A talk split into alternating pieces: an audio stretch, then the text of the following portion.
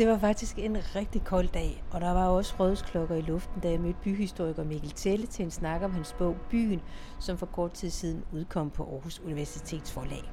Det er en af de her små udgivelser, som forlaget kalder tænkepauser. Jeg hedder Dorte Chakravarti, og det er mig, der har lavet den her podcast og været ude at tale med Mikkel Telle, for at få et indblik i, hvad det er for en historie, der gemmer sig bag byen, og hvorfor vi på en gang er så fascineret og frastødt af byen.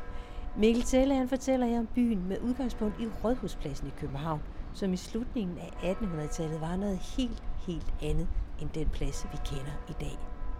Rådhuspladsen er jo i dag en af de største pladser i, øh, i København, og vel en af de sådan, rigtig store bypladser i Danmark i det hele taget. Men, men dengang, altså øh, før voldene faldt og, øh, og København blev åbnet, der var det ligesom en, øh, en form for lille... Øh, sådan rodet forstue til byen. Man kom lige ind af Vesterport. Øh, der var et, et halmtorv, hvor man kunne øh, købe og sælge foder til sine dyr. Øh, der var en, øh, en aksissebåd, altså hvor man betalte for at få lov at komme ind øh, i byen og, og, og sælge sine varer.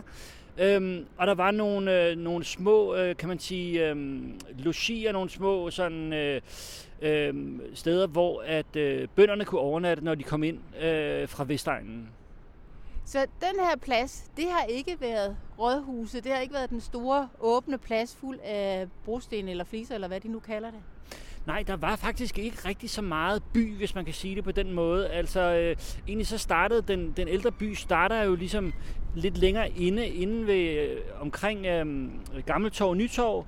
Øh, og egentlig så det, som vi kender som strøget i dag, øh, øh opstod faktisk øh, ved, at, øh, at man øh, lavede en, en kanal eller en, en forbindelse her fra, fra, øh, fra den nye åbning, som kom ved Voldenes fald, og, og indad, og det endte så med ligesom at, at, øh, komme hele vejen til, til Kongens Nytorv, som jo var øh, den gamle, de gamle penges del af, af København, kan du sige.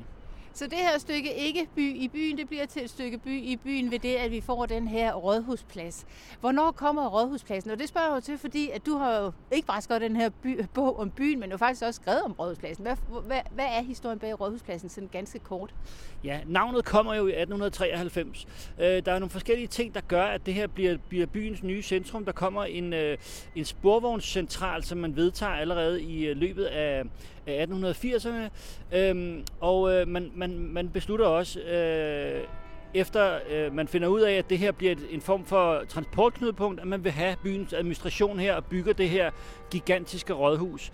Øhm, en tredje ting, der sker, er, at forlystelseskvarteret øh, på det indre Vesterbro, pludselig også, øh, som er sådan øh, lidt, lidt ved at, at vokse øh, øh omkring Tivoli, øh, lige pludselig også eksploderer, øh, da, da, da, da der er en kæmpe stor indvandring til, til København på det her tidspunkt. Og på den baggrund, så kan vi jo godt stille ind på din bog, som jeg står med her i hånden, bogen om byen, og byen er altså titlen på den. For der skriver du lige præcis om de her pladser, de store åbne pladser, som har en særlig position i byhistorie. Hvad er det med de her pladser, som for eksempel Rådhuspladsen? Jamen, pladserne er jo en, øh, en fantastisk øh, ting i byhistorien, og der er faktisk, øh, bliver nødt til at sige, lige kommet en fantastisk bog om byens pladser af Martin Serlang, som hedder Byens Hjerte. Øh, og man kan sige på en måde, at pladsen både byens øh, hjerte, men det er jo også byens, øh, kan man sige, uniform eller byens øh, facade. Det er der, hvor man viser sig frem. Og det der, det, der kommer til at ske på, på Rådhuspladsen, er både, at det er ligesom øh, det er et knudepunkt for, for transport, altså det er her, hvor... Øh, hvor øh, droskerne øh, står og venter på deres passagerer. Det er her, hvor sporvognene kommer. Det er her, hvor man øh, får de første cykelstier. Det er her, hvor folk fra hovedbanegården øh, første gang kommer og orienterer sig. Men det er også her, hvor man holder de første store sådan, øh, forsamlinger og øh, demonstrationer. Øh, hvis ikke man holder dem på Christiansborg Slottsplads eller Fælledparken. Øh, så pladsen har sådan et, et meget, øh, sammensat, øh, meget sammensat funktion i byen. Øhm, og man kan sige, at øh, Rådspladsen er en af de nyere. Øh, Gammeltorv og Nytorv går helt tilbage til, øh, til middelalderen, mens at øh, Kongens Nytorv er, øh, vokser frem sådan i løbet af, af 16- og 1700-tallet. Øhm, og på en måde kan man sige, at de tre pladser så den meget godt repræsenterer tre forskellige måder at have en plads på, hvor Kongens Nytorv ligesom er øh, adelens, hoffets og bedsteborgerskabets, militærets plads.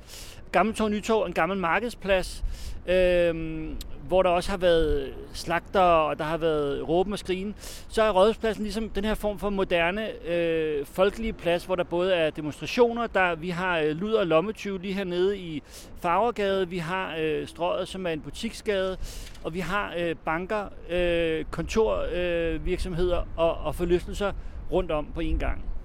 Og så skal jeg sige, helt lavpraktisk om rådhuspladsen, det er også et sted, hvor det blæser helt vildt. Så hvis det suser lidt i mikrofonen, så er det altså, fordi der er en lille fin vind, der også gerne vil være med i de her optagelser. Sådan er det altså nogle gange her på Rådhuspladsen.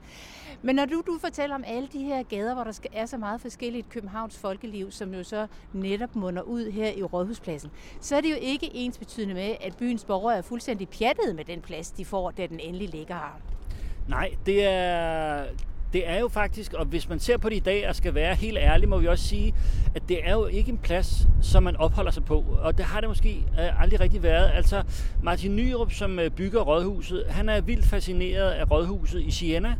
Øhm, et gammelt øh, sådan senmiddelalder rådhus, som også har den her, øh, det her asymmetriske tårn og verdensberømt. Og foran det ligger der en rådhusplads, som er muslingeformet.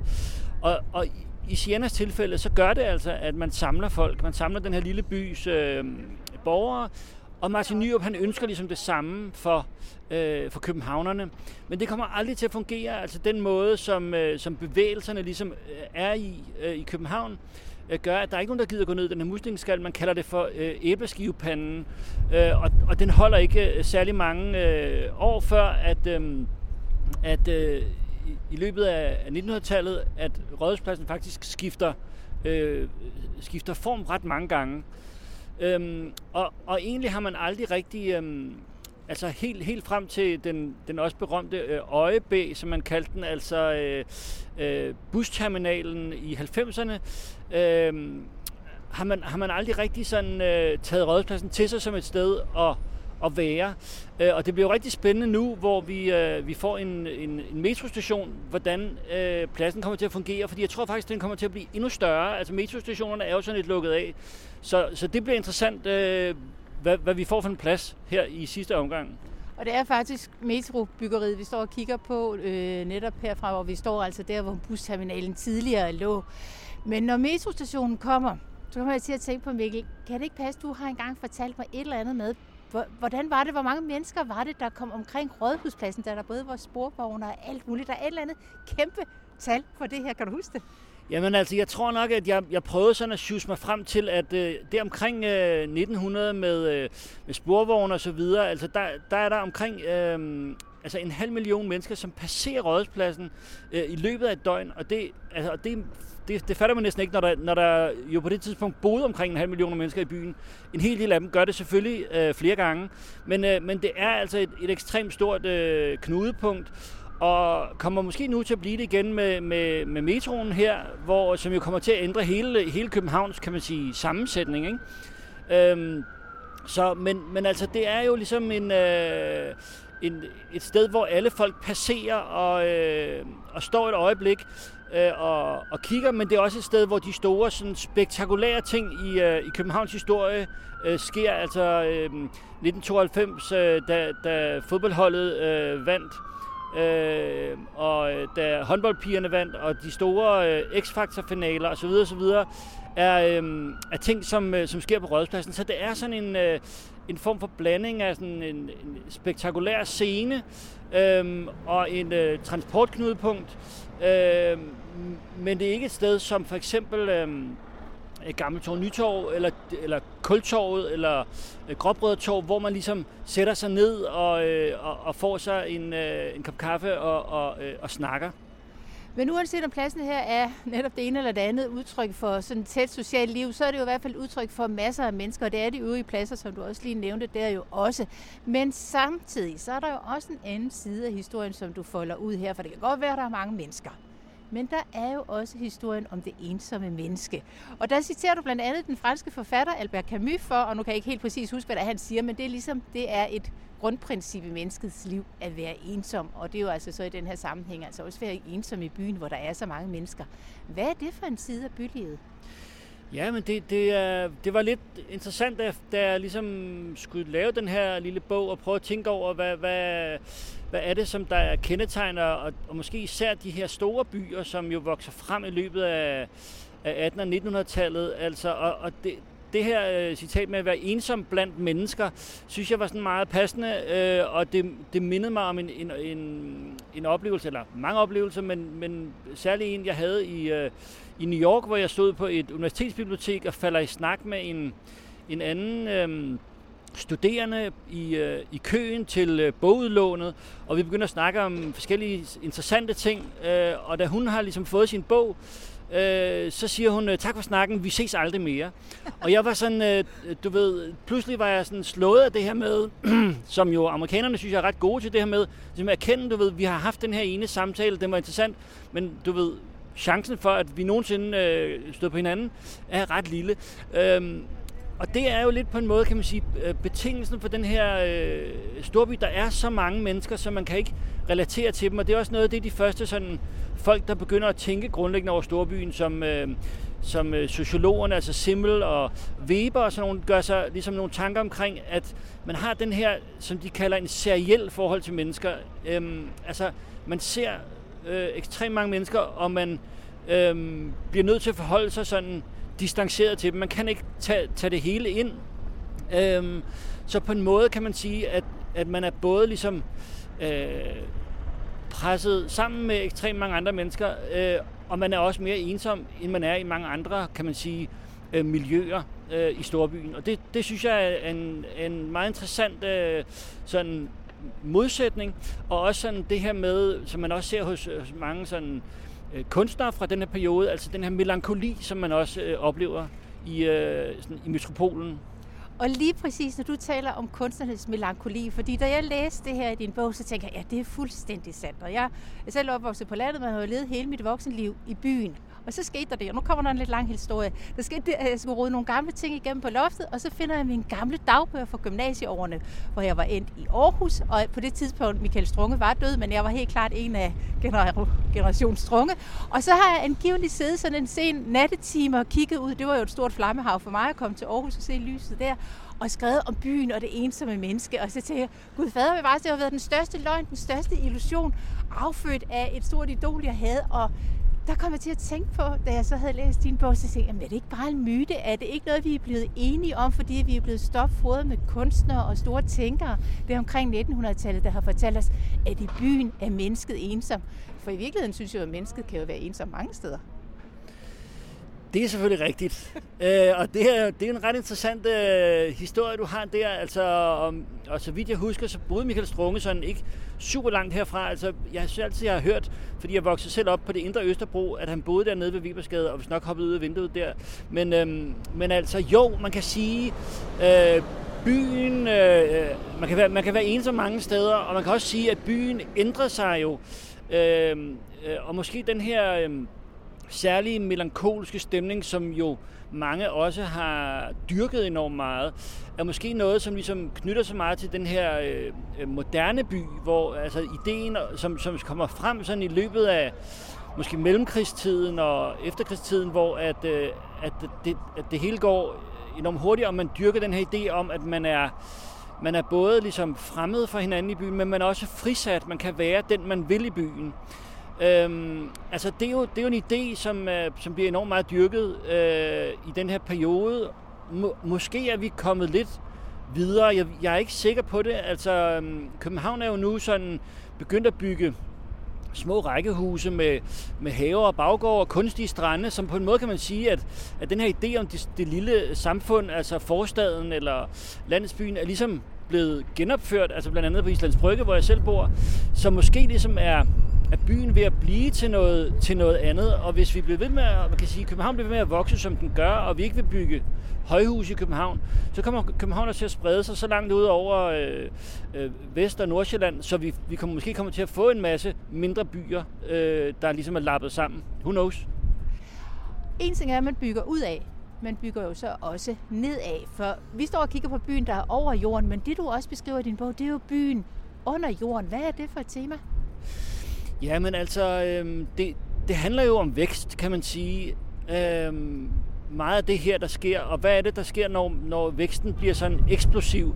Øh, det, der sker, er jo, at, at, at det, man kan sige, definitionen på en by er jo et, et tæt befolket sted, som ikke kan brødføde sig selv. Så øh, byen skal ligesom have nogle forsyninger, og de her forsyninger skal, øh, skal komme rimelig hurtigt i slutningen af 1800-tallet og starten af 1900-tallet, fordi øh, at Københavns befolkning bliver altså øh, Øh, fire- eller femdoblet på et århundrede. Øhm, så, så den nye kommune, kan man sige, som er, er opstået med, øh, med grundloven, øh, får rigtig travlt. Og de skal, der skal bygges øh, kloakker, der skal bygges vandforsyning, og der skal bygges øh, øh, hvad hedder det, systemer omkring øh, affald. Så der kommer ligesom en øh, ret hurtigt en stor øh, underjordisk by, kan du sige. Øhm, en af de ting, som er, som er et, en, et meget øh, eksplosivt diskussionsemne er øh, vandet. Altså, hvordan får vi øh, rent vand? Hvor meget skal vi have? Øhm, man begynder simpelthen at, at, at installere den her nye ting, man kalder for vandklosettet, hvor man simpelthen bare kan trække en snor, og så ryger øhm, øh, lortet det hele ud. Øh, men det kræver en kæmpe installation af, af, af underjordiske netværk, så man, øh, man, øh, man anlægger simpelthen et, et kæmpe system, der trækker, øh, der trækker grundvand fra, fra øh, det meste af meget af Vestjylland, hvor man har fundet en, øhm, et kæmpestort reservoir, fordi København er bygget på en, på en sump, og der er øh, dårligt, øh, dårligt vandforhold. Men pludselig finder man det her øh, vand, og et kæmpestort øh, anlæg bliver altså sat i gang for at trække øh, vand ind under byen og til øh, vandhaner og vandklosetter og, og badeværelser, som altså opstår fra omkring 1900 og frem til... Øh, til 1960'erne, øh, altså bliver København forsynet med øh, alle de her ting. Kunne det være et eksempel på det, du i bogen omtaler som den tredje natur i byen? Ja, altså det der er lidt interessant, og som man kan sige, byforskere begyndte at, at, kigge, at kigge på øhm, meget nu her, er ligesom, hvad er det, hvad er det byens forhold til naturen er. Og, og det her med den tredje natur er jo en måde at sige på, altså at den første natur øh, kalder man det, som ligesom er før mennesket og uden for mennesket. Og den anden natur kalder man det, som man kan sige, at øh, man, hvis man bruger naturen, hvis man inkorporerer den i, øh, i, øh, i byen eller i kulturen.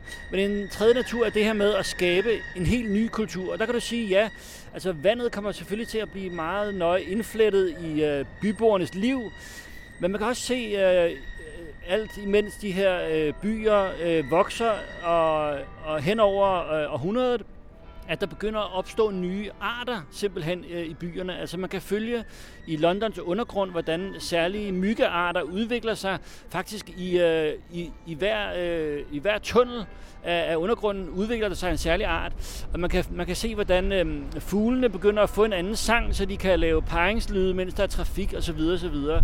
så på den måde, så på den måde er, der, at man begynder at forske i det her med, at der simpelthen opstår en, en særlig evolution, en særlig natur, som vokser øh, ud af byen. Og det synes jeg også er øh, ekstremt fascinerende. Det er også helt vildt fascinerende, at vi her i det her stykke by overkultur, altså finder en helt egen natur. Mikkel Telle, det er pivhammerne koldt, og jeg tror, vi begge to fryser fødder og fingre, alt hvad vi overhovedet kan fryse her på Rådhuspladsen. Så du skal få lov til at slippe nu, men inden da, så er jeg nødt til at stille dig et spørgsmål, fordi hvis du skulle tage til en by lige om lidt, og det skulle ikke være København, det skulle ikke være en dansk by, en eller anden by, hvor du tænker, her har vi simpelthen superbyen, hvor vi får koncentratet af det, du skriver om. Altså livet over under jorden, den gode historie i fortid og nutid, det ensomme menneske, byens liv, altså byen over alle byer. Hvor vil du så tage til, og hvorfor? Altså, det er jo et øh, fuldstændig umuligt spørgsmål, du stiller mig der. Øhm, og øh, jeg, jeg svarer nok øh, forskelligt. Jeg har, jo, jeg har jo fået det før, og svarer måske forskelligt, men, men øh, jeg kom faktisk til at tænke på her for nylig, at øh, da jeg læste på universitetet, øh, og det står også en lille historie om i bogen, øh, boede jeg i en italiensk by, der hedder Bologna, som er en, øh, en øh, fantastisk by, øh, gammel øh, renaissanceby med, med høje middelalder, tårne, øh, en by med, med, med enormt mange af de her arkader, altså søjlegange, øh, som ser ekstremt romantisk ud og, et, og virkelig dejligt at gå i, men som egentlig øh, går tilbage til, at øh, ejendomsskatten blev betalt for, øh, for det grundplan, man havde for huset, så, så hvis man laver en søjlegang, så kan man ligesom bo billigere. Så det var meget pragmatisk, men skaber en meget smuk by, men også en by, som har været... Øh, som øh, har været sådan en, en, en oppositionsby, øh, og, og der er mange sådan øh, øh, undergrundssteder, øh, hvor du kan, du kan gå ud øh, i byen.